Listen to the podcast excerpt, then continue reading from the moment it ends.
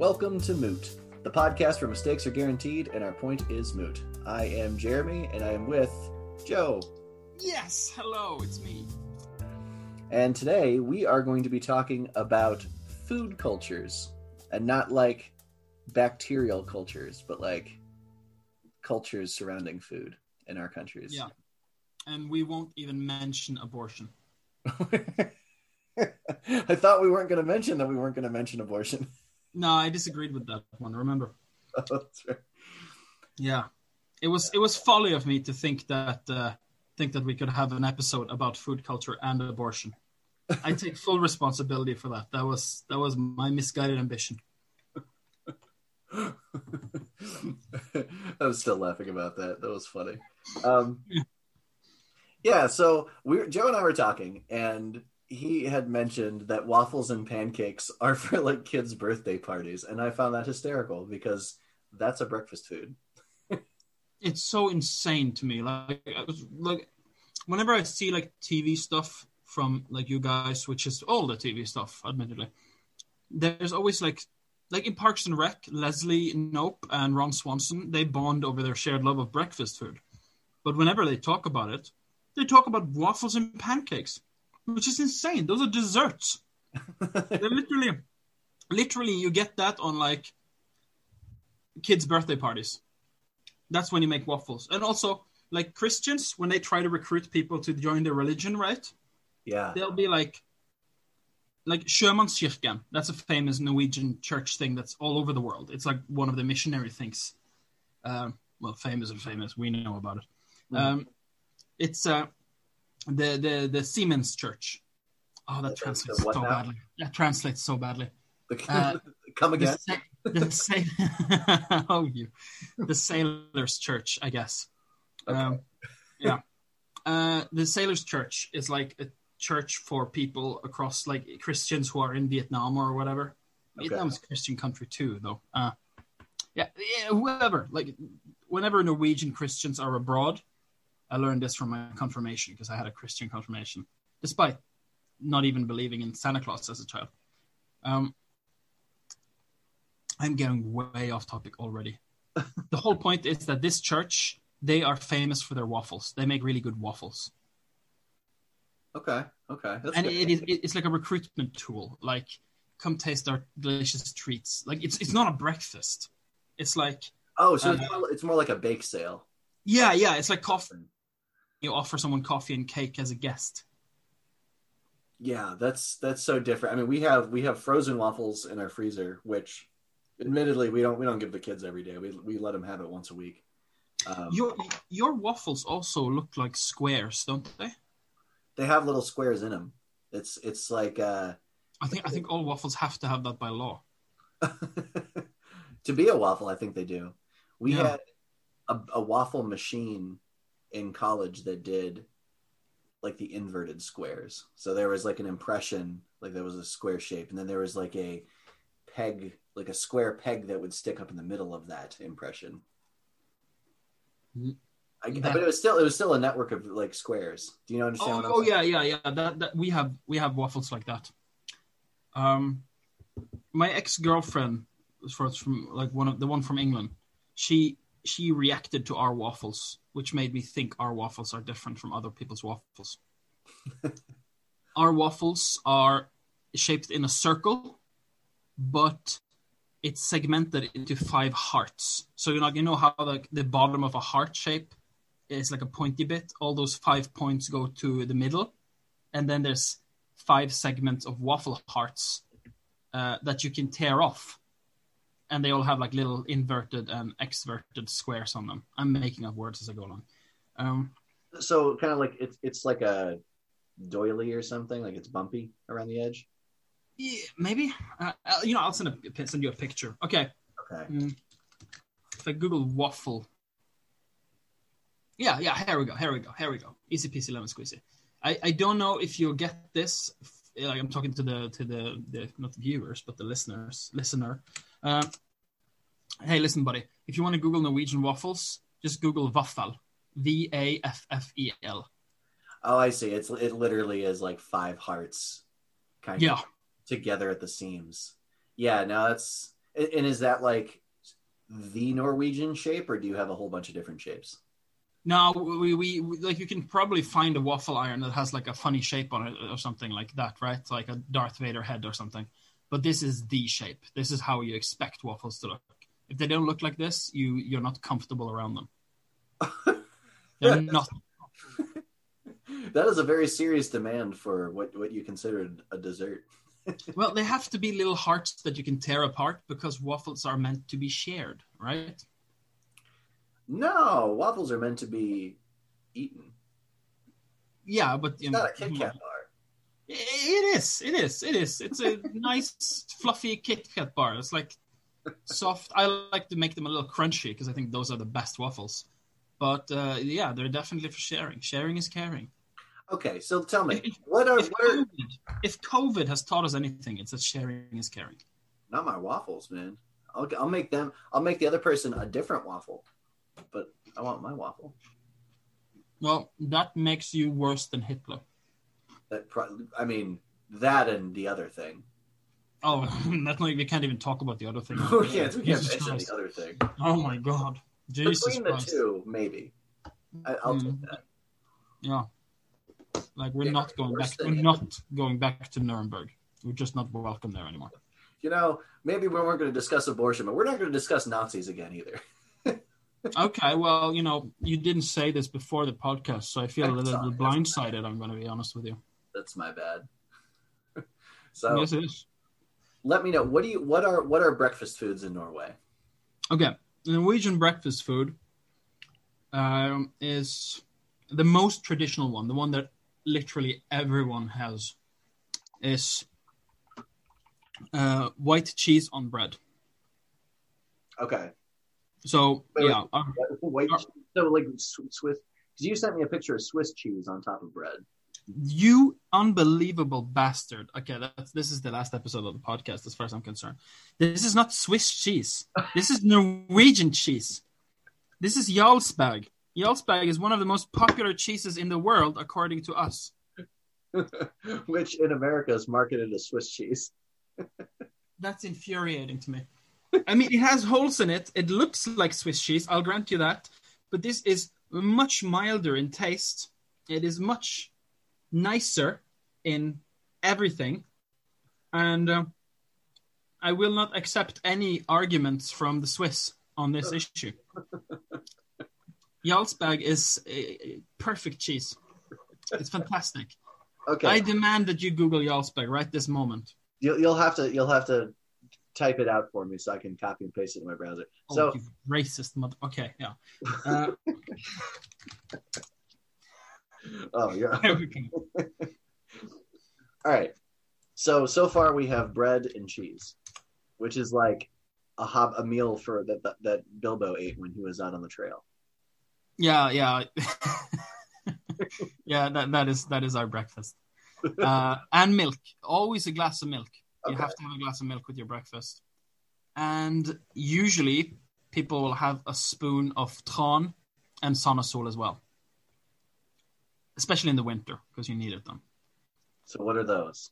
Okay, so Sanasol is like the reward for drinking tran. You know, good God, my English is uh, messing up with these words.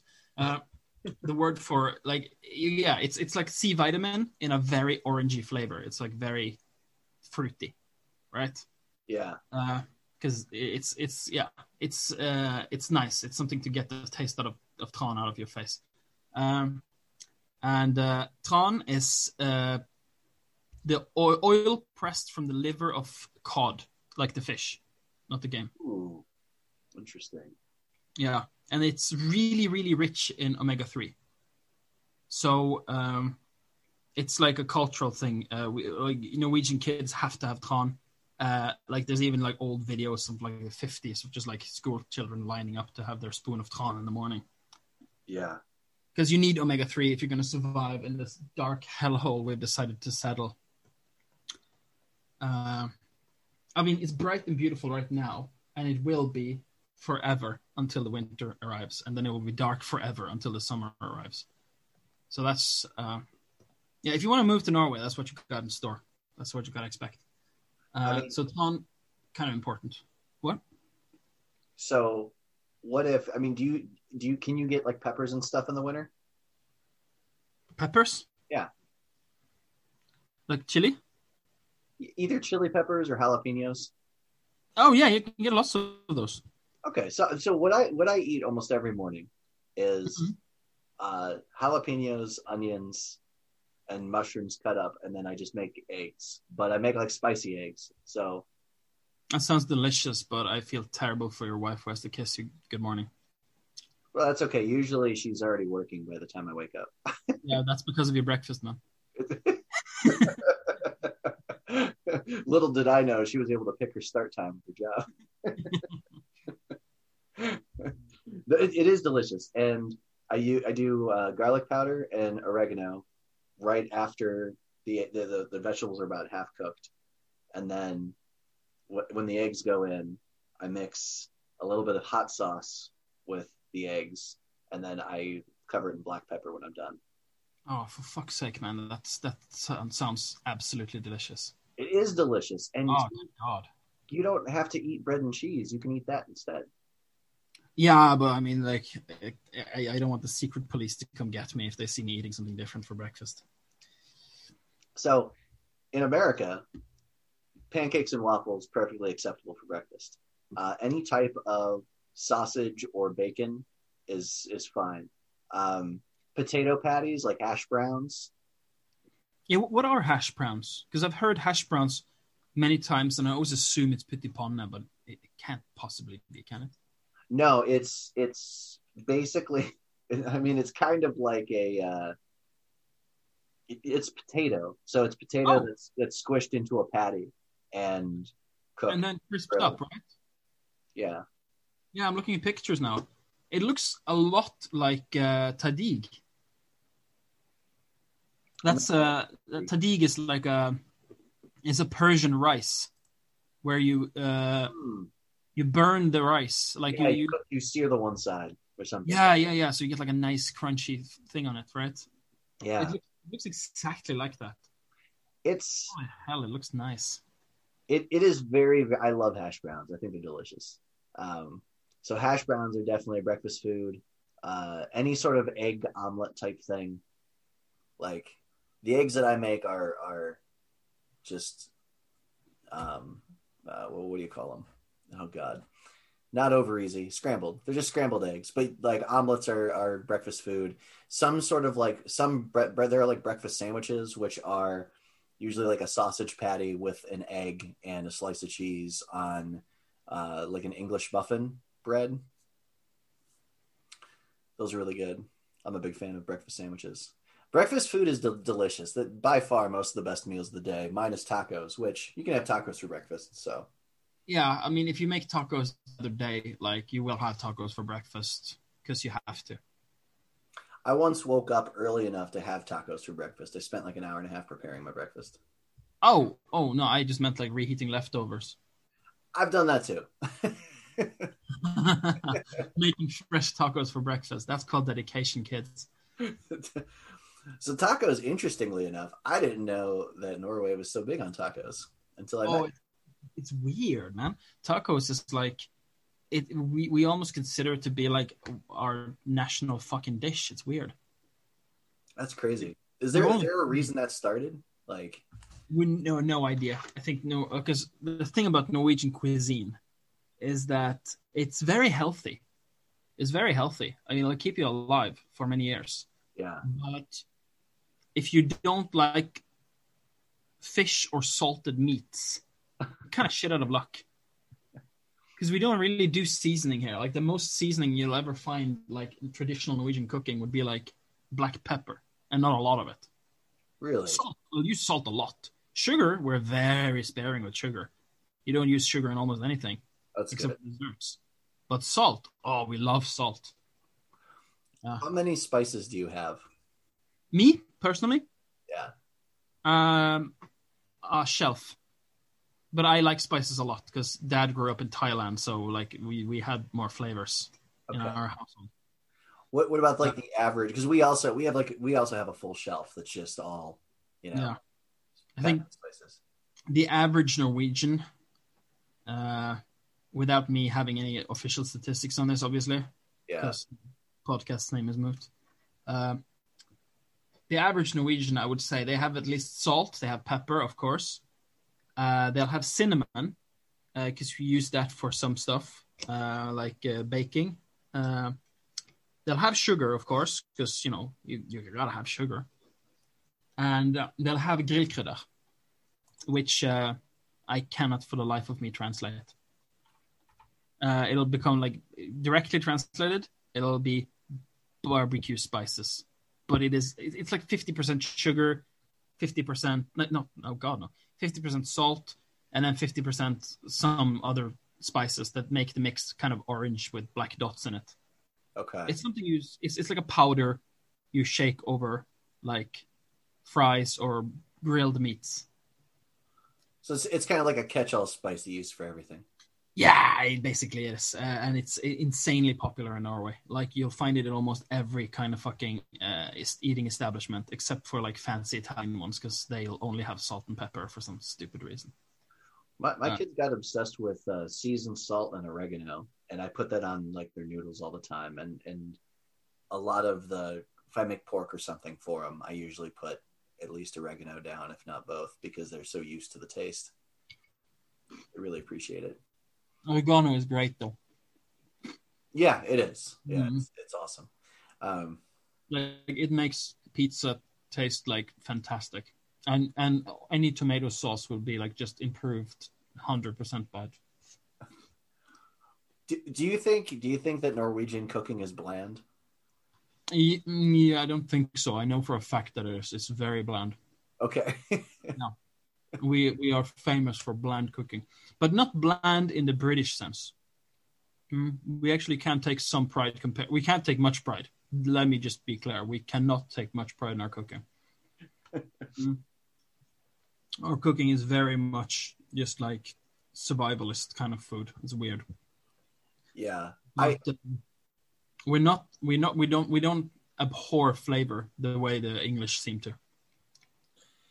Yeah, Mm. I heard a joke that said something like the English traveled halfway across the world and fought wars over spices. It's a shame they never use them. it's extremely accurate. Mhm.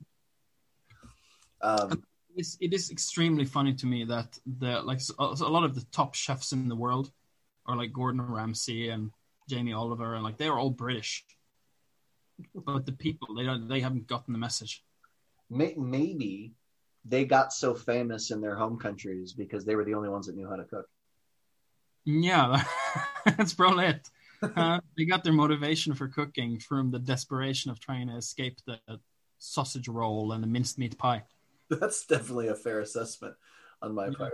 part.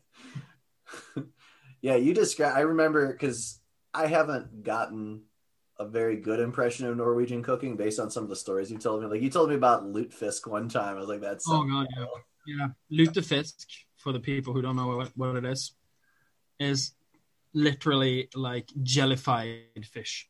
Like we, the old traditional way of making it is, uh, you have some nice fish, you put it in a barrel of fucking lute, which is like hydrochloroxide or something. It's something. It's a chemical used to clean boats. It's extremely toxic. Do not eat it.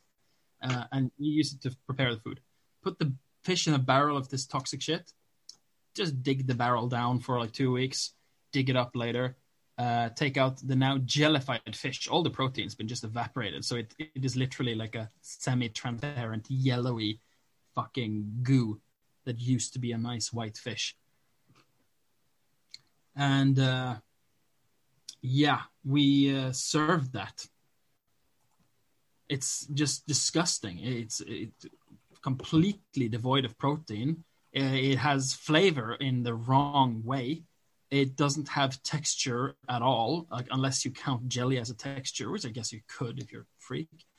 Uh, and uh, the, I, I I maintain that the only reason people make this, and it's like a Christmas food, and the only reason people make this, according to Joe, is so that they can justify eating all that insanely fatty, greasy, nasty food. Like really thick, nasty fats to add flavor to this ruined fish. Uh, and, uh, of course, to chug akevitt, which is like a ridiculously strong alcoholic brew from Norway. They'll just like, yeah, yeah you can, you can like, you can clean like rust with it. It's awful. It's, it, it's, it's, it'll get you under the table in like a shot, basically. Uh, and uh, what's so great about it is that when you've eaten a bunch of fatty Christmas foods, it'll dissolve the fat in your stomach, or at least that's what the old people say. So they'll, you know, shot this shit after they fill their stomachs with nasty grease, so that they will live the night. Uh, and the excuse to sh- eat the nasty grease is just that there's no flavor in the dead, destroyed fish.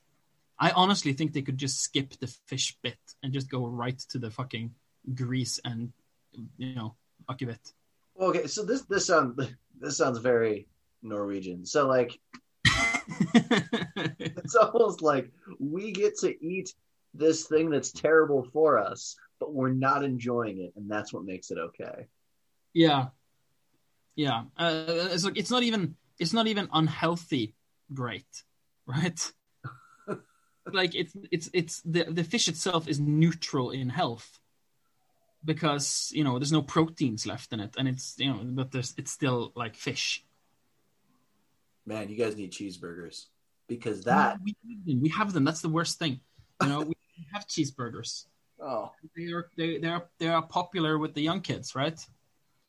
Uh, lutefisk is not popular with anyone except for hardcore traditionalists and old people.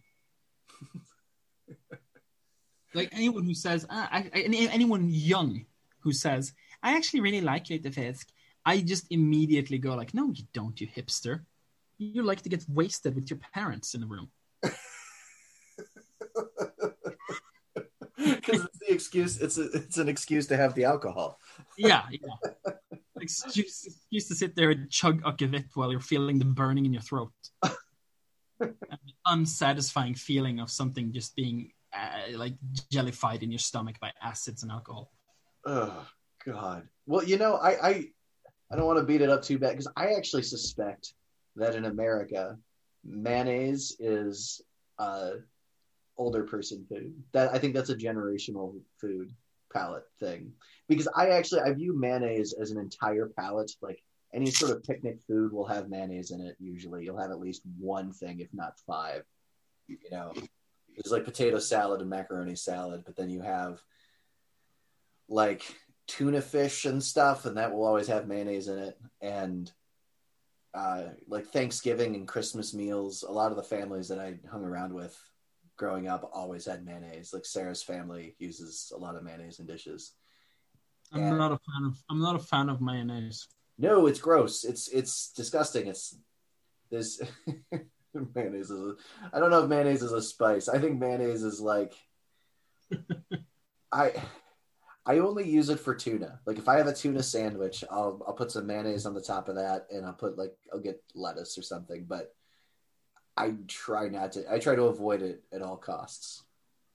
And I I, I stand by the fact that well, it's not a fact. I stand by the idea that ranch is just mayonnaise for salads. I think ranch is disgusting. Yeah, yeah, that is disgusting because it's just this thick, goopy cream. Yeah, yeah, like it, it might have flavor, but you can still feel the goop. Yes. It's like a phlegm on your tongue after you've eaten it. It's really Yeah, it is.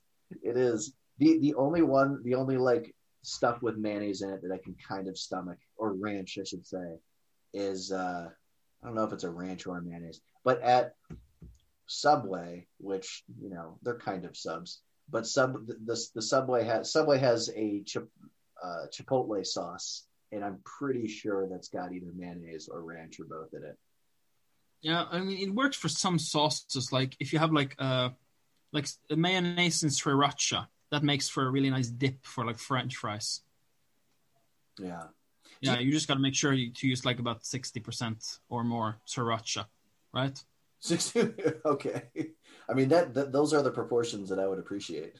Yeah, because you know you, the the mayonnaise and it adds texture to dips that belongs there, hmm but you still like it's like you you got to do something about that taste.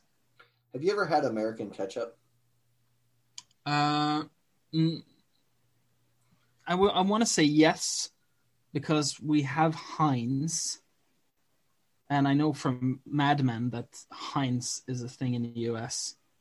But is, we but- haven't even had much Heinz. We mostly have like Idun, which is our ketchup. So I'm gonna go ahead. Different. Uh, they have different formulas for different parts of the world. Oh yeah, actually, Norway has different formulas for a whole lot of stuff on that because we uh, we can go on to that after your thing. It's like our regulations are really fervent. Huh. Well, yeah. So I know I know Heinz has different formulas for different parts of Europe, even, but the American Heinz is kind of sweet. Like I had Heinz when I went to London, and it was it was different. It tasted Yeah. Uh, it, it, but it's it's a little sweeter here, and I, I almost I didn't start using hot sauces on fries until I was in my twenties. But that what you're describing with the sriracha sounds better than what ketchup is. I'm not a big fan of ketchup either. Uh, I don't. I don't really care for ketchup. I prefer sriracha to ketchup. I think sriracha. I have a I have a soup that uses hot paprika. That's really good. Oh, that's cool. Yeah, it's a cauliflower soup. Works pretty well. Um, so do you guys? I, I wanted to know. Do you have a uh, Thanksgiving equivalent or like a holiday where every it's like a family meal holiday that isn't Christmas? Mm, no, no. I guess maybe Easter and seventeenth of May could qualify. Is It's not a meal holiday. Independence Day, seventeenth of May. Seventeenth of May is our uh, Independence Day. Okay. Um, that's when we uh, like regained control of Norway after having been uh, uh, like vassalized by both Sweden and Denmark for centuries. Yeah. Yeah. Um, and um, it's not a meal holiday at all. Like our family, at least, does like a 17th of May breakfast with like close friends and and stuff like that, like extended family. Yeah. Uh, but there's no dinner. Uh, Easter, you might have like an Easter dinner, but I think I think it's just close knit families who do that. It's quite quite rare to do that but uh, you, like some people do it. What, what Uh, type of meals are, are popular on the seventeenth? Um, like confirmation t- type of food. Um, like snitter, uh, like like little um, fancy sandwiches, like with raw salmon on them, Okay. like uh, scrambled eggs, raw salmon, uh, various forms of like caviar. Not the Russian kind. I mean, you can have Russian caviar too, but it's kind of gross. Um, yeah, yeah, just just general different stuff, right? Like fancy, fancy, fancy food on little little pieces That's of bread. automatic to me. I would never. Our. I couldn't imagine having caviar on the Fourth of July. That, Mm. that kind of blows my mind a little bit. I know you guys are like a you know seventy percent fish because that's what you. It's actually ninety. ninety. Okay. We have very little physical land. We have a, actually we have a lot of physical land, but like percentage, ocean. a very large country. But compare us to our ocean, and we're a very small country. Yeah. So, but caviar caviar blows my mind. Like that doesn't. That's not something I would have guessed because it sounds so formal for. Mm. Caviar- we, we caviar like big. What's up? Caviar is not that expensive here, though.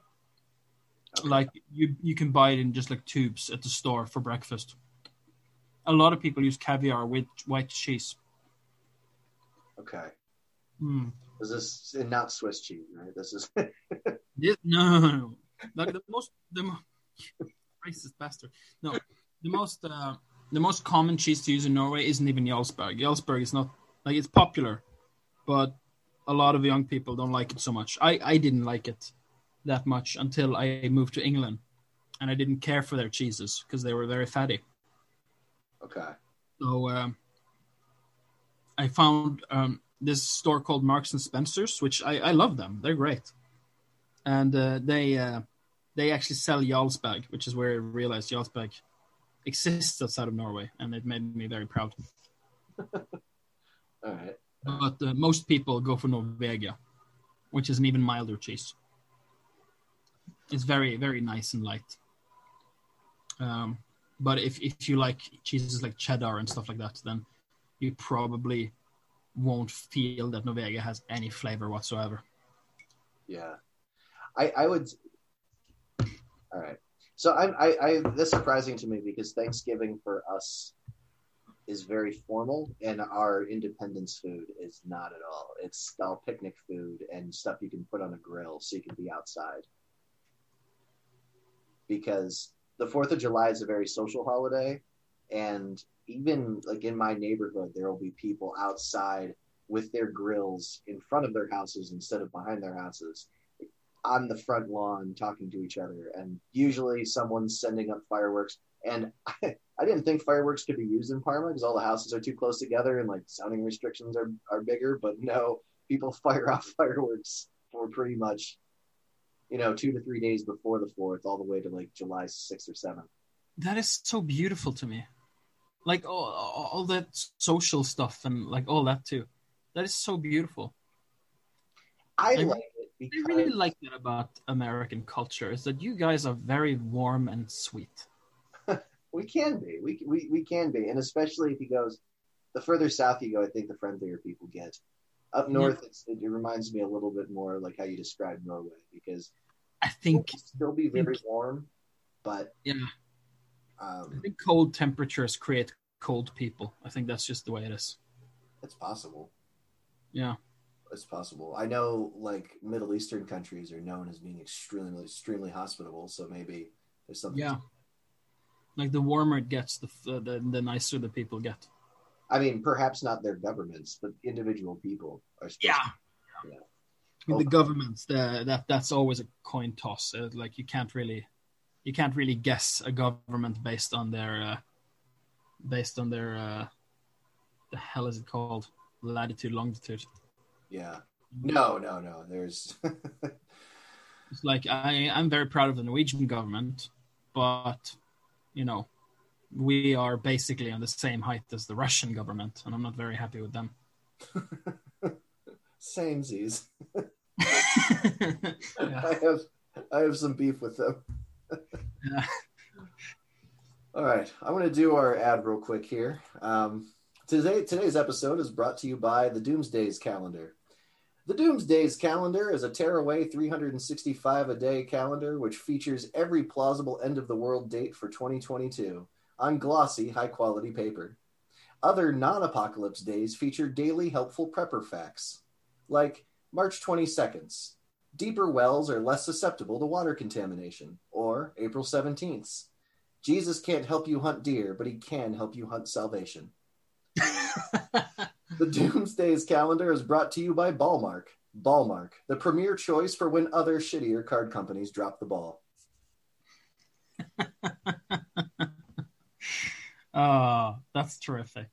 Oh, I'm so glad that we got to like be sponsored by these people. They're so they're, and they're so nice about it too. You know, They are. They are. They're like they they're they're honest, and they they won't apologize for that, but they they they yeah yeah they won't. yeah, they're just in what what what's in case people. You know, they'll send you if you sign up for their email list.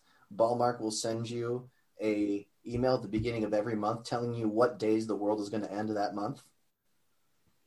and that's really great because you always like once you join a cult it's always a huge disappointment when the world doesn't end on the like cult leader's date right right.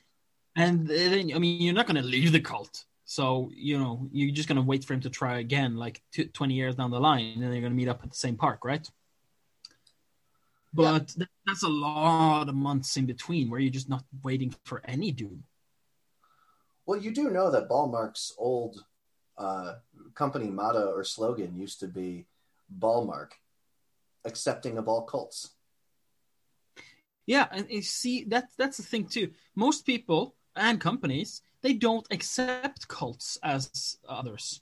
You know, That's it's like in in the immortal words of Mitt Romney. You know, cults are people too. I'll spit up coffee. Good. oh, yeah. So tell me, tell me about these these Norwegian food regulations because I want to hear about them. Okay, so we have very strict regulations on food. It's something I didn't really realize until I uh, lived abroad. Uh, but in, in Norway, for instance, McDonald's, uh, it's like the McDonald's in Norway tastes different than McDonald's in other countries. Like I don't eat McDonald's at all because it makes me like I don't like the flavor, right? yeah, Uh, uh, but my uh, my British ex, she loved the chicken nuggets. She was oh such a nugget head, right? uh, and when she was here for like a summer, like we were hanging out doing shit, I taught her how to fish and stuff. She went to McDonald's and she said that she loved the nuggets because she didn't feel sick afterwards. Um, the, that's when I realized you normally feel sick after eating nuggets. You eat nuggets all the time. What what do you what do you do, right?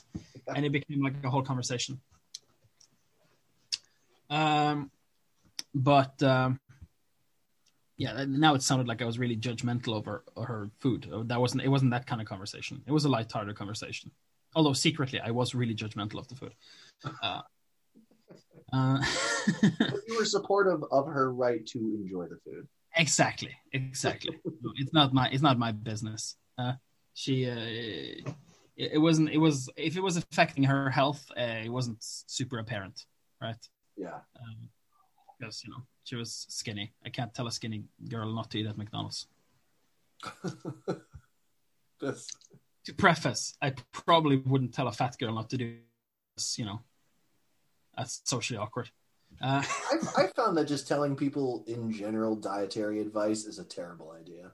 Like yeah, you, I remember I told a friend in college that he should, you know, he should drink less energy drinks to look out for his health. Meanwhile, I was like eating like a burger every every meal and stuff. And like it, it's really difficult to because meal like meals are so varied and people all have their little preferences and Yeah. a lot of those things are un- tend to be unhealthy the things that you like the most it can be very difficult to be sincerely offer advice without coming across like an asshole like some hypocritical something or a hypocrite because we all have our vices when it comes to food. Yeah. Like I, I can't tell you what not to eat uh, without you having at least eight things on my list that I should just shut the fuck up immediately about. exactly exactly and that's and my friend was mad at me and i felt bad i didn't say like i didn't say anything like i probably should have like apologized i didn't but i felt bad because i was like you know he's he probably should be mad at me because why would i bring up energy drinks specifically After this, podcast, after this podcast, I want you to call your friend and apologize. we, we don't talk anymore Yeah, well, this is why. Uh, I, this probably didn't help No. So anyway, to the McDonald's thing. McDonald's is different here, right? Because of those things, but we still get like stuff from abroad. Uh, like we get bread from abroad. I, I worked at McDonald's for three months. Um, I quit in a hissy fit uh, because that's a whole other story, honestly. But it's it, it is a little bit funny, uh, and um, essentially, it's illegal in Norway to sell a hamburger bread as bread because it isn't bread. It has like 120 ingredients. Bread does not. Bread has like four, maybe five ingredients. You know, yeah like water, flour, yeast, and a pinch of salt. Right? yeah You might want to put some put some oats in there too if you want to make the bread a little more full. sure Yeah, That's like five ingredients. Um, so um, yeah, yeah. So it's it's illegal to sell them as that. So they have to officially be sold as cakes, even though they're not particularly sweet. But just because of the amount of ingredients, they have to be sold as cakes. interesting Uh, the hamburger bread. It doesn't really make a difference for the selling part, but it makes a huge difference for the people working uh, there and how it works with like advertising and stuff like that. sure Um, but as for other things like palm oil, while technically legal in Norway, is not found in Norwegian products, except for one stubborn holdout, which is like the seasonal Easter eggs from Freia, right? But I think that it would just cut their margins too much. They wouldn't make them if they couldn't put palm oil in them. Right. Uh, but yeah, it was a whole controversy because people fucking hate palm oil here. well, that, that is an educated stance since palm oil industry is destroying massive parts of the rainforest and all that. Yeah, it, it sucks ass. Uh, We don't like it. Uh, so you can't really find that here. You can find it in immigrant shops because usually stuff that's made in Asia will uh, have like palm oil in it. Yeah. Uh, but it's very difficult to find it in the, the regular Norwegian food shops, right? yeah. And stuff stuff like uh, uh, like if you get after eight chocolates, you know those. No. Look, it's it's a really nice chocolate. There's like little sleeves of dark chocolate with like a minty thing inside.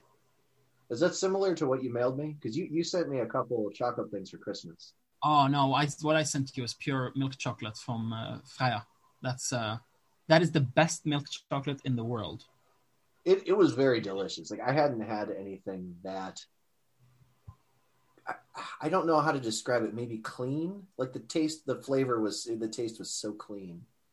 Oh right. So I'm, filled with nationalistic pride from hearing you say it. So I won't interrupt you. Tell me more.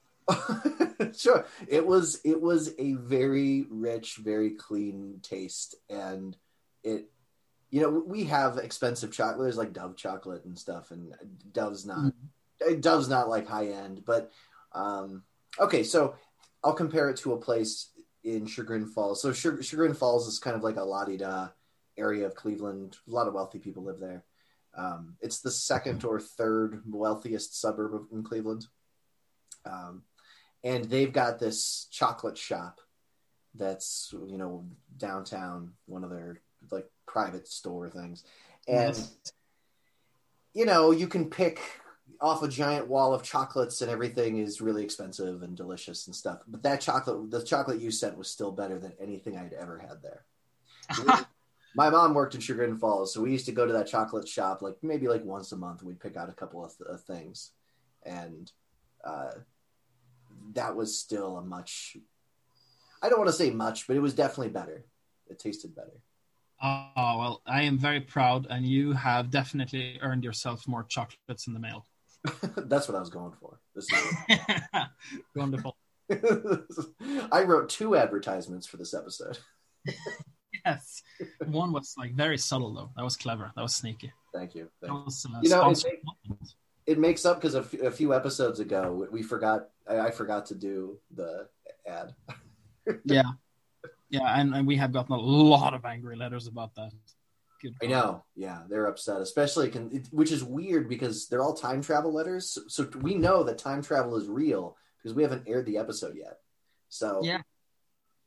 that's it'll, it'll it'll come there though. Like it'll happen right around the time of the assassination of Biden. okay. Don't say that. Oh shit. oh, Oh God! I mean, our that, episode just got cataloged by the FBI. This isn't good. oh no. okay, it's okay. It's okay. It's okay. It, it's not what you think it is. It it it uh it was it was Major Biden who did it. It was a character assassination. Yeah, it was Major Major bit him, and he bit him good. He's, he's actually 114 years old in the future when he gets character assassinated. Yeah, he's no longer president, so it's okay. It's Yeah. okay. Uh, he's he's done with his like eighth term. He's uh, moved on to better. God, he bought Jimmy Carter's peanut farm and George W. Bush's ranch. he's, he's, Uh, it was it was a wonderful it was a wonderful uh, funeral. Like uh, uh, Kamala Harris uh, led the procession.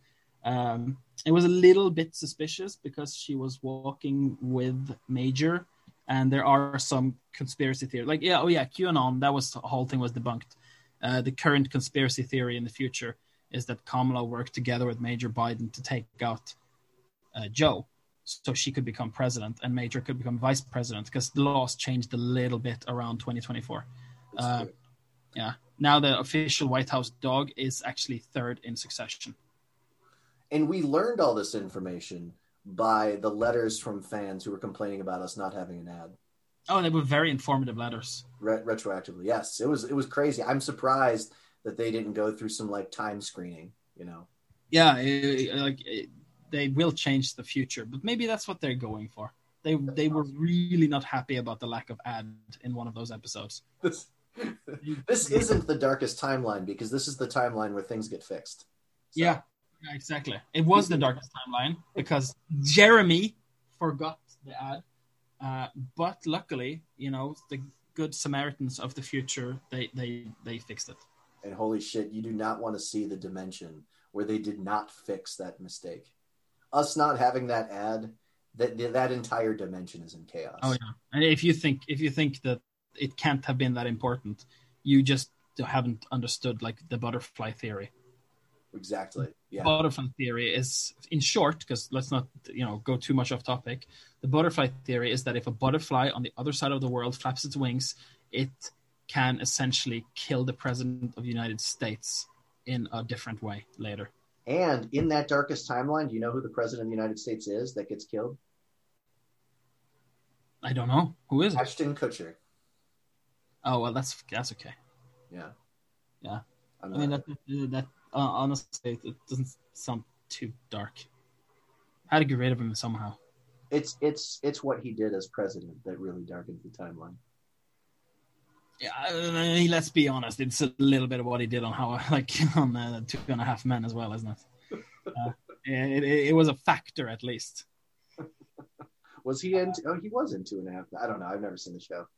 Uh, me neither. I just know about it from like social media. Um, Charlie Sheen was on Two and a Half Men. he was, but he pissed someone off, and he was replaced by Ashton Kutcher. Oh, that's right. I did know that. Yeah. Yeah. Uh, so yeah, nonsense aside, McDonald's is a little different in Norway, uh, and we have other regulations on food, like after it, the chocolates. I tried to mention uh, those chocolates are um, they get like they don't have they normally have palm oil in them when they are sold around. They don't have palm oil in them when you sell them in Norway, so they taste a little different. Coca-Cola in Norway, it tastes a little different yeah. um because um yeah like we have very very strict regulations on what you're allowed to put in food uh and uh where it's like allowed to come from and stuff like like an example from 2016 is uh Honningsentralen, the honey the honey central uh which is it sounds like a cute shop but it's actually a governmental body uh kind of from for Norway that controls honey there's there's wait there's an entire governmental body for honey. Yeah, like I don't know if it's a governmental body or if it's a private body that is just like a governmental connection, but it is an official thing. You So know? you, so like we just have the FDA, which is a single entity. Uh, we have we ha- we have little different entities for different foods, but we also do have a minister of like agriculture that's in charge of all of it. Okay. All right. So anyway, go on with, with the. Uh, So the Honey Central, right? They are in charge of making sure honey is clean, um, and uh, yeah, like it makes a huge difference uh, whether or not you have pure honey, like actual honey made by bees, or some syrupy shit made with sugar.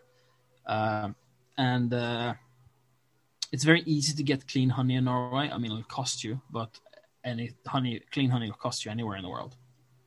Uh, it's uh, we don't really sell the syrupy shit much, if, if at all. I haven't seen it, but I'm assuming it exists. uh, and in 2016, some honey from east of Europe, I don't remember where, could be the Ukraine. I want to smack them if I'm not sure. Uh, some Slavs uh, sent us some honey that was not pure honey, uh, and it got through screening a little bit late. So that honey was mixed in with all the real honey, and to ensure that no fake honey was distributed accidentally to the people, and because they couldn't be sure, Honningsentralen uh, like enacted some protocols and destroyed about hundred thousand tons of honey, leading to a honey shortage in Norway that year, uh, so that we would not get like fake honey tainting the real batch of honey, uh, and you know, yeah, yeah, yeah, it was a regulation thing. They decided to uh, burn the whole honey instead of uh, letting shit slip through the cracks. Holy crap. Okay, so a few questions. so they is is it due like what was the reasoning? Was there an allergy something? Was it No, it's just that it's not, it's not clean, right? And like honey is healthy. Honey is quite healthy for you. It's very good to uh, eat honey. Uh, syrup, not so much. Syrup's quite bad for you, right? Like if you're diabetic, I think you can eat honey. Like if you're a diabetic, check with your doctor before you eat honey. Again, do not trust Joe. Uh, but I, I'm pretty sure that's just fine. Like it, it, I know for a fact it doesn't fuck your body up. It doesn't even har- harm your teeth. But There was a guy, Can you, uh, can you test the differences between honey and like not honey, fake honey? You can. I don't know how, but you can. Uh, I think. Actually, you know, I retract the statement. I don't know if you can. I think you can. Uh, You would have to be. I would imagine you could. There's got to be something in not honey that you can isolate or that will change color. Some qualitative analysis you can run. nut honey contains a lot of refined sugar, right? Sure. Uh, while honey uh, is an it's it's an antibiotic. It's antiseptic. You can use it to clean a wound. Um, because you know it, it's it's really good for you. You can actually brush your teeth with honey safely because it's antibacterial. Yeah. uh, which is very different from syrup. If you brush your teeth with syrup, you need like, yeah. Your, your sugar like that. will kill you. yeah, the bacteria is going to feed on it, and the sugar is going to like fucking rot your teeth away. Yeah. Um, but honey is not bad, essentially. Uh, well, if you if you if you are younger than a year old, honey will kill you. really? Yeah, yeah, it's it's it's arsenic. It's literally arsenic uh, to uh, a, a child that is not uh, a full year. Like quite literally arsenic, uh, because the stuff there's there's a bacteria in honey uh, that um, is part of. I think it's part of why it's so antibacterial. It's like it's a it's it's good. I, I don't know exactly what it is. I'm gonna stop telling you what it is, uh, but I can tell you what it does. Uh, when it gets in contact with water, like honey does not contain a lot of water, even though it's viscous and fluid. Yeah. And also, I sh- I'll stop trying to get off road when I talk. Uh, that bacteria, if it comes in contact with water, it creates the chemical that is arsenic. It, it literally becomes arsenic. Oh, it gives infants botulism. Yeah, so it, it'll shit. yeah, it'll kill the baby because the baby's stomach is full of water. It'll thin down the honey and it'll create arsenic in the baby. But it won't do that in a baby that's older than a year because the stomach acid will be strong enough to kill the bacteria before it turns into arsenic. I, I, I see. I knew that in like canned foods, if canned foods aren't acidic enough, um, you can get botulism from that. And I don't know what that is. it's it's a it's a disease. Um, it's it's a it's it, it's grown it's it grows with a bacteria, and it causes like nausea and vomiting and like muscle weakness and stuff. It's Um, bad. It's bad. It's bad. Yeah, yeah, it's bad. It's it's it's a foodborne illness. I don't know much more about it than that. I just know that it's bad for you when it appears. I did not know babies could get it, and I've raised two children without that knowledge. Okay. That's. Uh, I'm assuming you probably didn't feed them honey when they were born, so that, that's good. I didn't. I didn't. No, No. no. I just Most- breastfed personally. Yeah, that's that's uh, creepy, but it's uh, it kept your kids alive. So who am I to judge? Yeah, Uh, I mean, you know, seahorses can do it. Male seahorses raise. Yeah, yeah, yeah. Like we are. tell. Yeah, that's true. That's true. You can you can be a seahorse too. No one can tell you not to be a seahorse. It's 21. That's Um, right. I'm actually part seahorse. I believe that. I swim around in a fish tank all day long. I um, completely believe every single word. It just makes sense to me from what I know about you. Um, but yeah, yeah. So they destroyed all the honey uh, that wasn't honey, and the honey What that does, was. what does a special honey agency do when there's no honey for an entire year? Did they just disband and take a vacation? Uh, I imagine they panic and uh, do a lot of PR to explain why they did wasn't necessary, and they try their best to ensure that they get more honey to the country quickly to replace the old honey. Was was there a backlash against this? Uh, people were pretty pissed, but uh, everyone understood that. Okay, we don't want not not honey in the store, so they were like it, it was like a stoic. Ah, fuck it. Okay, we'll deal with it. Couldn't you sell it to another country for cheaply, like cheap enough to cover sending it over there at least, and be like, does someone else want this honey? Yeah, it would be. I, I don't know why they didn't do that, but I'm guessing because it would be hypocritical and also saying this is not good enough for us. So would you like to take our scraps? It's probably not a good way to run like diplomacy with other countries. That's a very good point. uh, I, I'm not going to say I know anything about why they destroyed all the honey, but they did. oh my god. That's crazy though. I mean, that's a lot of honey. And and do you guys just get like your year shipment of honey and that's it? Well, I think we get it through the year, right? But they it comes in large shipments because you know it's a coastal nation. Yeah. So we get everything in huge shipments. That's that's wild. Yeah. Because that does seem like I don't know. Maybe I'm I don't know. Maybe I'm just dumb and I don't understand why. But it seems that seems like an overreaction. It definitely seems like one, and I think it might seem like one because it probably is one. But uh, our regulations are absolutely like uh, they are firm. They are firm when it comes to food. Like uh, we have some regulations that people are just kind of lax on.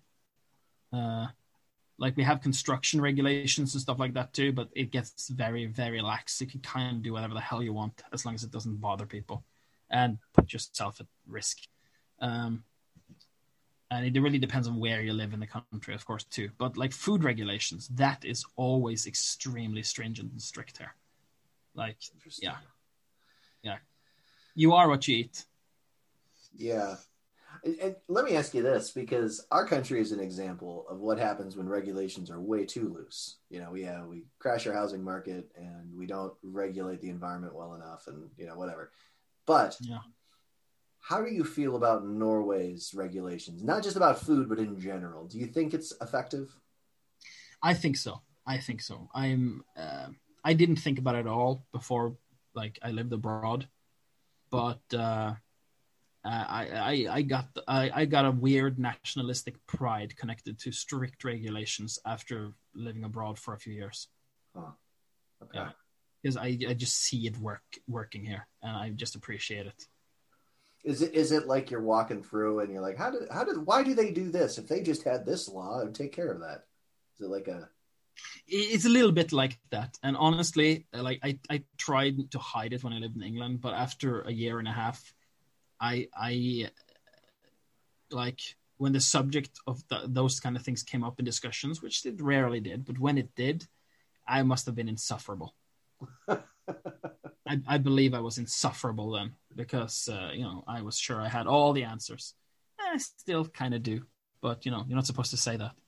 That's what this podcast is for. Is for to spout our just, just throw out all the diarrhea and let it let it yeah. simmer and fester in a public space. Exactly. if you're listening, you are uh, you are enabling. so you know, get off your high horse. Stop judging me. yeah. Oh, that's interesting. What about lunch? What do, what do you guys do for lunch? What's a common? What what are common lunch foods? Common lunch food is uh, well, it depends. Some people have lunch outside, but that's very rare because you know lunch is really expensive. I think the most common one is some form of sandwich or baguette. Okay. You can buy uh, you can buy baguettes at uh, delis and stuff, uh, and they'll have like nice stuff in them. Like they'll have like uh, the white cheese. They'll have uh, maybe turkey or ham, some vegetables. Oh, it's just uh, Yeah, yeah, yeah. Those, yeah, like so, like one of those. Okay. or people will bring lunch from home. Um, I that's mostly a school thing, but people still do that at the offices and stuff too. And then the lunch will usually just be the same lunch they've had since they were kids. You know, fucking cheese on a piece of rough bread uh, with uh, like probably coffee instead of milk since they're adults and they had milk for breakfast. And how easy is it to be a vegetarian in Norway? Mm, quite easy now, but it, it, that's very recent because Norway is definitely a meat eating nation. Um, we don't eat a lot of uh, red meat. That's actually quite like we don't have a lot of that. We, I mean, yeah, people eat shut minced meat and stuff, but it's cow meat is a little more rare. We're more about milk products than the actual meat of the cow. Uh, what we're really big on is stuff like sheep and fish, because yeah. those are very abundant here. They they live here naturally because Norway is a rocky hellhole in a frozen wasteland.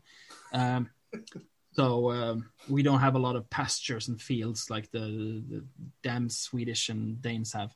So we gotta have goats and stuff that walk up the mountains. And yeah, they're delicious. Salted meat, salt and meat is very big in Norway.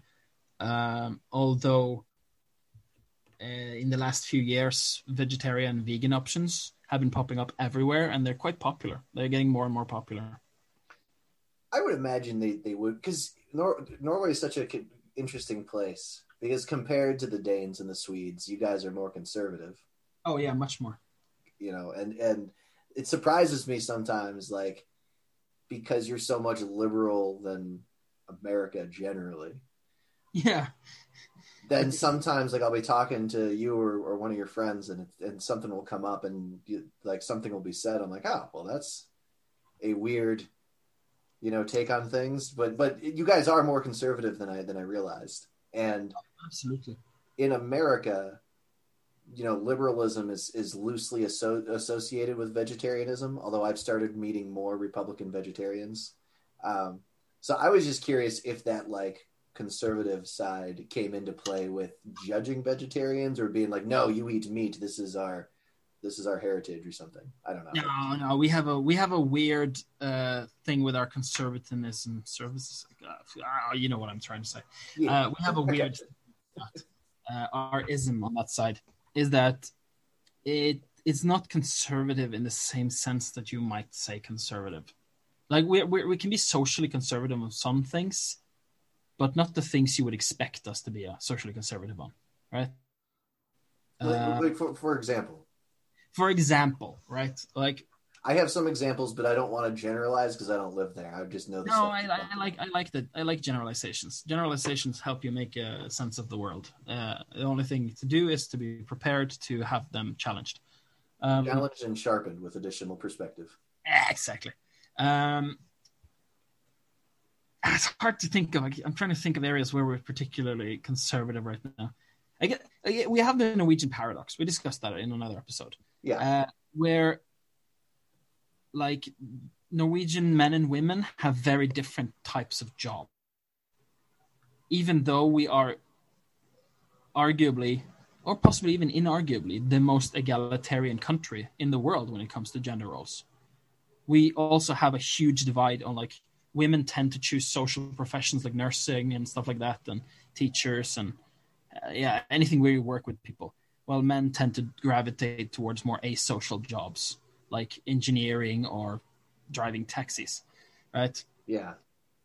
Uh, so that's one thing where we like uh, we're conservative, and you might expect that from a conservative country.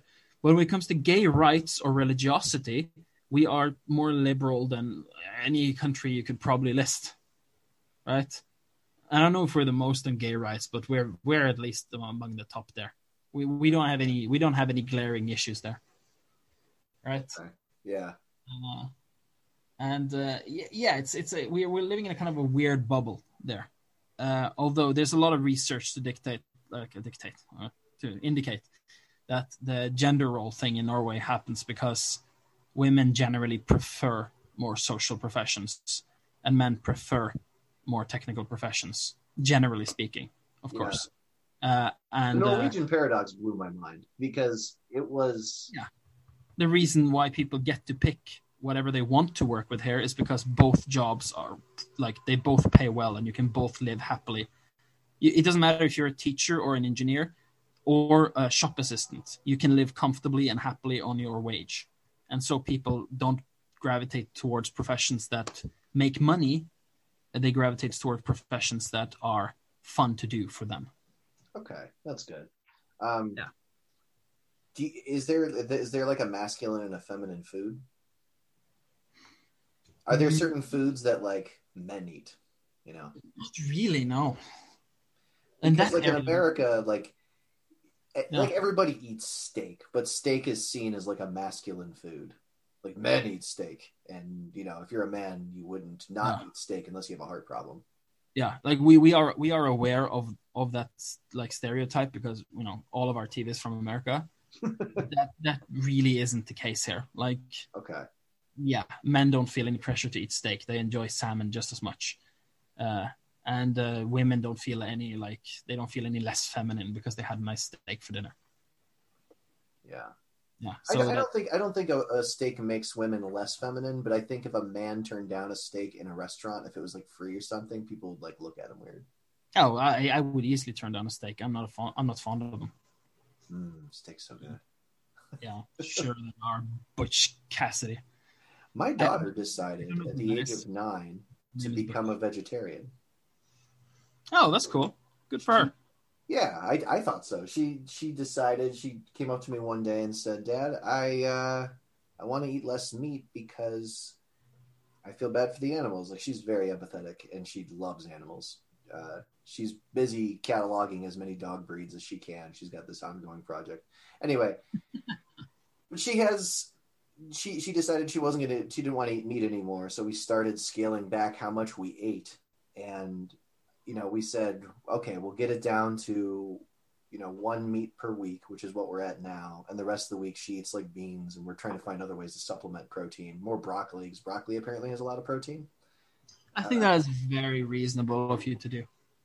It's it's good for everyone. 'cause there's nothing wrong with eating meat, uh, but there is something wrong with eating a lot of meat. It does it, like it takes seven days to fully digest red meat, for instance. So you really should only eat red meat once a week if you want to be like clever about things. Yeah. If you eat it at all. We we never ate a whole lot of red meat to begin with. Like we had a lot of fish and chicken and pork were the three big ones. And pork even was less than the chicken and fish. But now that we're trying to scale back even more, it's been more beans and stuff, which I've had to get used to, but I'm willing to accommodate. And and she eventually wants to get fully off of meat, but she knows she doesn't like beans very much, and she's trying to get used to like eggplant meals, and we're trying to find ways to new ways to cook things. Um, Uh, she could eat she could eat eggs though. Eggs are a lot have a lot of protein. Yeah, so eggs is another one that we're, we've been using, and she she likes the way she, she likes spicy food. She likes the way I cook with the Oh, well, that's terrific then, because you make like fucking spicy eggs. Yeah. So she she Oh. really she asked me for she asked me a couple days a week usually like can, can you make can you make your eggs? I want to take a moment to give you a lot of credit though, because you are one sweet dad.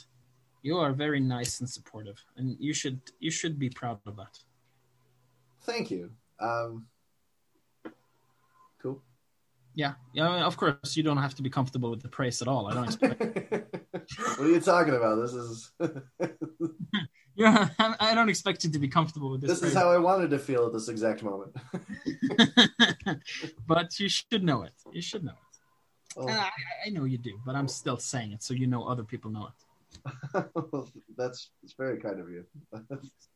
um, un, perhaps undeserved, but I, I appreciate it all the same. It is uh, very much deserved, you cunt. Um, Those types of things make me uncomfortable. Um, yeah, I that's why I called you a cunt to make it more comfortable for you. thank you. It helped actually. I appreciate it. I, I, I, I hoped it might. yeah, she, but she, I wanted to accommodate her because I think it's a noble goal. And, you know, I was making a, a chicken one night and I had to pull out the innards and drain the blood. And she's like watching the blood drain out. And that, like, a few days later is when she told me she wanted to be a vegetarian. So I think it was like that one moment I could almost see, like, in her eyes. She didn't want to eat chicken that night. She she wound up having something else. Like I, she had the vegetables that I roasted, but she wouldn't eat the chicken. Um, I think that had an impact because she realized, oh, this is like she could. The blood made a connection between like the living thing, you know. And it, Oh, oh. I'm sorry, sorry. I don't, I don't mean to interrupt. I just got some new information about the honey thing, why they destroyed it. Oh yeah, go ahead, go ahead. Okay. Uh, I, I just found a thing from like 2018 where they explained one teaspoon. Like I, I'm translating in real time now, so you know my this this is gonna be a stupid. One teaspoon wrong honey is enough. Many much foreign honey contains active uh, contagion from open youth rot. I don't know what this disease is, but you know our language is funny. Uh, experts at the veterinarian high school, no university, has tested four to five foreign honeys for bacterial diseases. Two brought with it two brought with it enough bacteria that they could have infected Norwe- Norwegian bee people. Uh, that I guess that's our apiarists. Yeah. Norwegian bee people with open youth rot. Also, several other bee diseases that can infect with such imported honey. So they were So- they were worried about it infecting the bee populations. Essentially, yeah, it seems like yeah, Ah. one teaspoon of wrong honey. See, th- this is this is why it always pays to look stuff up because, you know, I remember people were talking about um, a big joke in America for a long time was uh, a lawsuit where a woman sued McDonald's because the coffee was too hot. She spilled it on herself, and Yeah, she, I've heard that one too. It's been used as an example of why litigiousness is ridiculous. yes, excessive lawsuits. And it turns out, but when you look at the lawsuit, it, it actually makes a lot of sense. What is the lawsuit? I so I don't remember the exact details, but essentially she wound up getting like second or third degree burns and had to go to the hospital. Um, and you know because the her pants were like up against her legs, the coffee wound up scalding her, and she had to like get blistered and all this other stuff, and it caused some pretty serious injury. And she sued the company for uh, like medical stuff, and like I don't remember exactly how it went down and why they found that that McDonald's was, you know, should have should have paid her, but I remember actually like spending some time looking at that case. Like i- immediately when you tell me about the medical bills, it makes more sense to me because like if the coffee was served at a normal temperature, then she wouldn't have like she would have gotten hurt, like pain, but she wouldn't have gotten injured. Right. Uh, so hot that you get injured, then that is stupid. well, and I think it was much hotter than what McDonald's said it was. Like there was a there was a threshold on what they knew would cause injury. They were saying that it wasn't that hot, but it, when they tested it, they found out yes, McDonald's is serving coffee that hot. Like I might I might still argue that you shouldn't be spilling coffee on yourself, period. And if you do, that is your fault, not the company's fault. But it actually makes perfect sense that if if it was so hot, like irresponsibly hot, then I mean suing for damages makes sense to me, I guess. I'm I'm I'm still not sure how I feel about it, but I don't think it's ridiculous. Like it is definitely something you could take before a judge. I think I think it comes down to how, as a as a not lawyer, I'm going to say some ignorant shit here. As a not lawyer, I feel like it might come down to safety and how safe a product is. Like if a product is supposed to, if if the customer has an expectation that something is safe, then it should be. So like if if you have a faulty seatbelt, a customer will assume that the seatbelt should should be safe, and if the seatbelt Yeah. doesn't work in a crash, the, the company should be liable. The- By the same token, yes, coffee is not a safety product, but the customer probably expects to not get t- like Hospitalized. third degree, yeah, hospitalized because they spill some coffee on themselves, and like a simple accident shouldn't result in a in a, in a pricey medical bill. Yeah, So- that makes that makes perfect sense. That's how That I kind of look at it. Yeah, because if you like, if you if you stick a power drill into your own eye, that is not Jernia's fault. That is That's, yeah, that is your own fault, and you should not sue the power drill company for being a dumbass No, no. or Like, for if- whatever drugs you were on at the time. Yeah, yeah. you might might sue the pharmacy for that. That I don't know.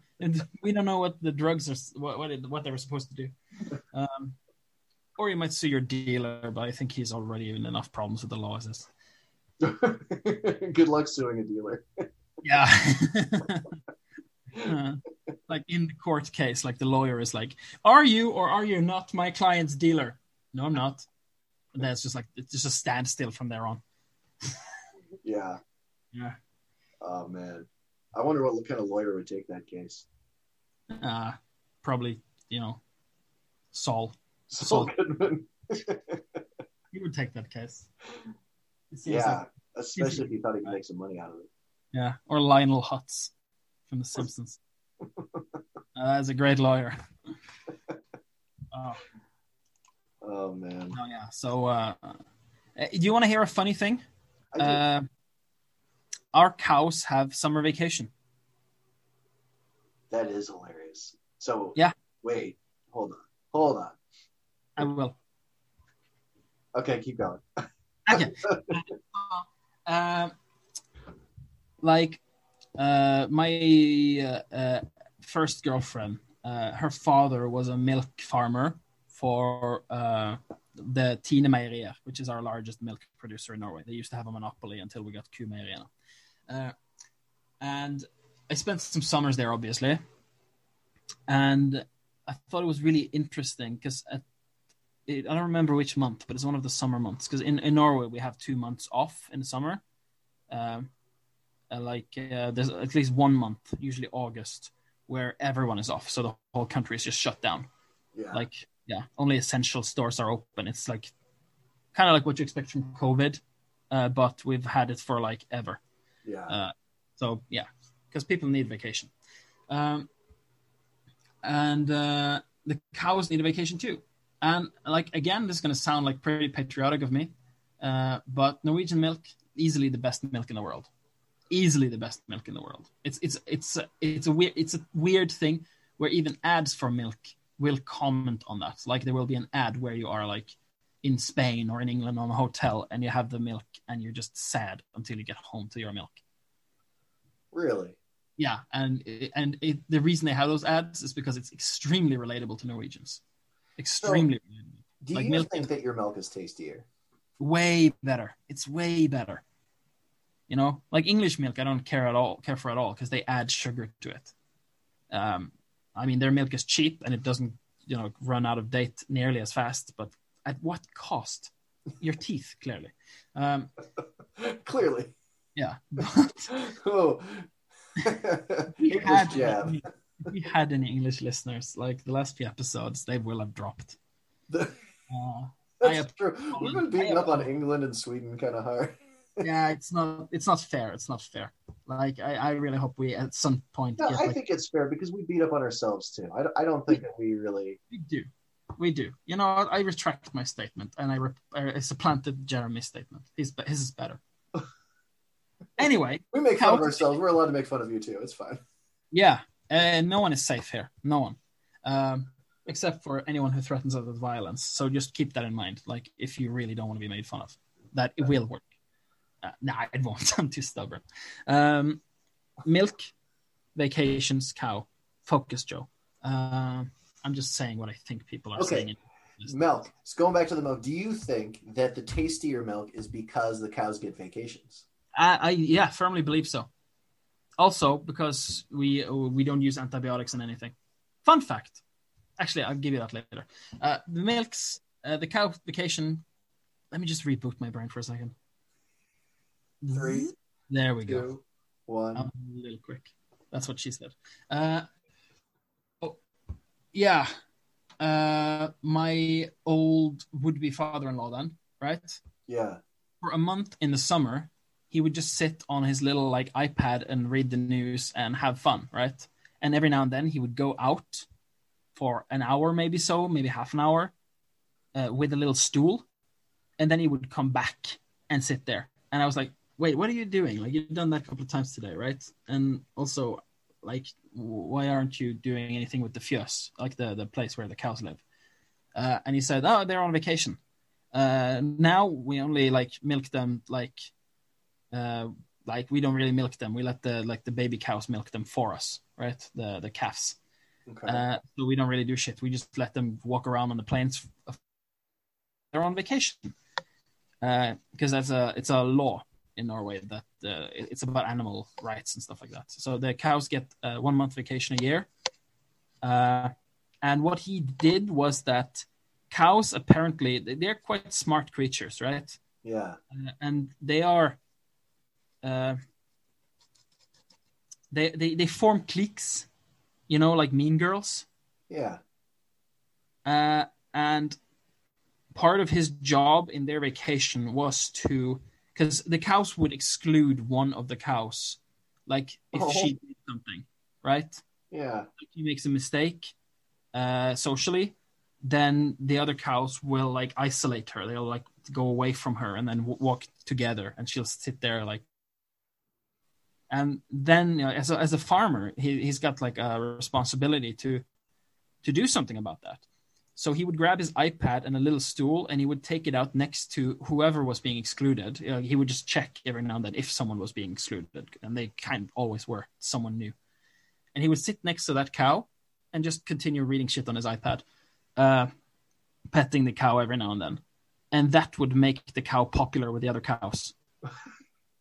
Because he's like he's the guy who feeds them and takes care of them and brushes them and stuff like that. So he's like the leader of the cows, right? He's like the father figure for the cows I guess that makes yeah that makes sense. Yeah, because they're group animals, and he's the one who. Yeah, he, he like they're not stupid. They can tell that he's the one who puts food in their faces. right. Um, and so when he was sitting with the the you know ostracized cow, she would get uh, popular again. She would become back in the clique, and uh, then he would go inside, and a few hours later he would check if uh, someone was being bullied, and there was like usually always a cow, and maybe that's why people sometimes call like bitchy women cows. I don't know. I don't know. I think that Uh, probably has more more to do with with a weight thing. yeah, yeah. I was I was trying to do a joke there. yeah, I don't think many people are aware of it. I certainly wasn't. Well, Um, it may, maybe it's the bull's fault. Maybe that's where the bullish behavior comes from. yeah, it's all connected. maybe Uh, that's where the word bully comes from. Oh, oh, maybe. Yeah, that makes sense to me. That makes so many sense. It's making a whole dollar. Oh. Um, Holy fuck! well, yeah, um, but yeah, so cows get vacation in Norway, and That's I'm, awesome. Like that's a really cool thing. Yeah, I'm, I'm I'm certain that that has to do that has to have something to do with uh, the quality of the milk. Like I have no no proof of that whatsoever. It, I just feel like that must be true. What what you need are controls. You you need to control. You need two controls. You need you know milk from other countries. You need milk from your own country. Then you need milk from your country where they remove the antibiotics, and then you need milk from your country where they kept the antibiotics. You know what I mean? Oh yeah, but they that's- did. They they didn't give cows vacation. we so- don't. Oh, that- but that would be sad though to like not give cows a vacation just for this test. That Oh. they would have to take American cows that don't have a vacation, but give them anti. No, because it still isn't milk from your country though. So the only way to do this test and do it correctly, you would have to remove you the vacation time. We'd have to be mean cows. to some cows. I don't think that's worth it. Yeah, we'll never No. figure out the, the answer then. We'll never No. know if it's the antibiotics or the vacations. This is this is where Nazi scientists just come in handy. They'll do things They're don't. willing to do yes, ask the hard questions. Yes. we need Nazi scientists to make like ruin some cows year. How have Nazis come up in two in their podcast twice in one episode? And I think in the last three episodes we've done, we've brought up Nazis at some point. Yeah, and we're, we really haven't been going out to talk about anything related to that. We've been le- really, really trying out to go away from it. Yeah. Uh, to be fair, though, if you discuss anything online, it's always going to end up with Nazis, isn't it? Not Nazism isn't just about like the bad guy. Nazism is like it's part of social consciousness that's always there and it relates to a Yeah. whole bunch of different stuff. Yeah, essentially. But yeah, we don't we don't really do uh, uh, antibiotics in our food. Um, we actually have ever since antibiotics was introduced to like food around like the middle of the last century. Uh, Norway took just a stance against it immediately, even where other countries thought it was a smart idea. Hmm. And as a result, uh, we are I don't know how many countries are, but we are on a very select list of countries that still use penicillin because our population has not built uh, a resistance to it. So penicillin is just not used in the UK or the US or the, most of the developed world. It's just out of date. But they still make it to send it to Norway because we use it because we haven't built that resistance. That's awesome. That- That's very that's a, that's a very good thing because we, we found like antibiotics and by other byproducts in our water and stuff, and it's you know it's bad because it's, it's doctors have been warning for a long time. We're going to build resistances to all sorts of bacteria uh, things, and bacteria is going to build resistances to all sorts of antibiotics, and then where will we be? We won't be able to prevent things like infection and sepsis and whatever else. I actually don't know if you treat sepsis with antibiotics. Infection, you do. Yeah. Uh, sepsis. That's a that, that is blood infection, isn't it? It's internal. Um, let's look it up real quick. Sepsis is If you go into you septic, have it's a response to an infection. Yeah. So, your immune system releases a lot of chemicals into your blood in response to an infection, but the chemicals that the immune system releases starts inflaming organs and causing organ damage. that's a stupid body. I don't trust. I don't trust my immune system to not give me sepsis because it also gives me all sorts of other nonsense that Yeah. I don't appreciate. the body is sincerely stupid in some ways. Like I have, I have a, a grass and birch allergy, so the summer is a double-edged sword for me, right? Yeah. Oh, my allergy. My sinuses are horrendous. Yeah, and that's sneeze like curious- 15 times in a row some mornings, and it's not fun. Here's a curious thing. You know how they say that the reason why there's so many allergies and like uh yeah, yeah, like peanut allergies and shit like that, they say that is because of either antibiotics or because kids are not spending enough time outside or and it's like eh, they, they have a, like a lot of stuff like that, right? Yeah. Well, Norwegian kids, we are anti- we are not resistant to antibiotics whatsoever, and uh, we spend an unusual amount of time outdoors compared to any other similar countries. Huh. Uh, like uh, we would go into the forest uh, when I was a kid every Wednesday and Friday with the class and learn how to like use knives to make like it was like the scouts essentially right we would learn how to make like uh, shelter for like if it was raining and how to cook food and how to fish and shit like that That's cool. yeah but one fifth of all norwegians have allergies it's extremely common here more common here than almost any other country Because you're you're not eating your antibiotics. you need a daily dose of antibiotics to cut that down. could it be Oh, I don't know. Yeah, sure. Why not? yeah yeah maybe maybe That's interesting. But yeah, yeah, we would. Uh, when I was a kid, we would do that. We we even built a camp in in uh, in the Østmarka, which is uh, like a forest slash a march uh, out by a river. Uh, so it's like uh, half an hour to walk in there. Uh, the teachers would lead us, and then we would like carve wood and like make yeah we would we'd bring like plastic sheets and shit and put it between the trees and then we would take fallen trees and carve them into benches put them in a square around a fire and then we would learn how to make the fire so that we could make soup or hot dogs Hmm. Okay, that's cool. Yeah. Yeah. We, we didn't we definitely didn't do have any part of that. Like that was not part of any curriculum. We we have like Boy Scouts and Girl Scouts where you can join and do those kind of outdoorsy things, but you have to like sign up and it's not ingrained. yeah yeah no we, we just had to do it um uh, it was like a end of the day thing so that it didn't matter if you were sweaty and dirty You you go to you go to the store a lot, like you just walk there. I mean, it's you- Yeah. You had also said that that a lot of Norwegians tend to live very close to the city, so they don't have to do a lot of driving. Yeah, yeah. Uh, because if you live in the districts, um, which is, I guess, what you might call our flyover states, Yeah, if I'm getting the analogy right. uh, the districts, then uh, everyone has to have a car, right? Because you know you live way out in fucking Gokk. Yeah. Um, uh, yeah, that's a Norwegian expression that means no man's land. okay. Which Um, for you guys must be extreme. yeah.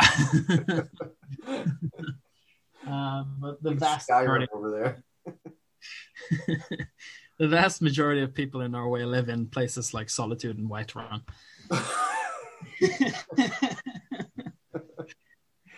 yeah. Uh, but I, I think that is just common with humans in general. We like to congregate. All right. Well, did you have anything else you wanted to say before we wrap up? Oh, I'm sure there was something about food because there was something, something, something interesting there. Yeah. Talked about milk and honey. We're ready for the promised land. Mm. hmm hmm Indeed. Yeah, I think your friend with the biblical references would have loved that one. Well, I know he occasionally listens to uh, our episodes every now and then, so maybe he'll drop in and hear that. Hear it. Oh, I hope he will. I'll let him know. I'll tell him to look out for this episode specifically. Please tell him to just go straight to the end so he doesn't have to suffer through the rest. well, on that note, this has been Moot. Please follow us on Twitter at, at the Moot Podcast and visit us at the Moot subreddit. Take care.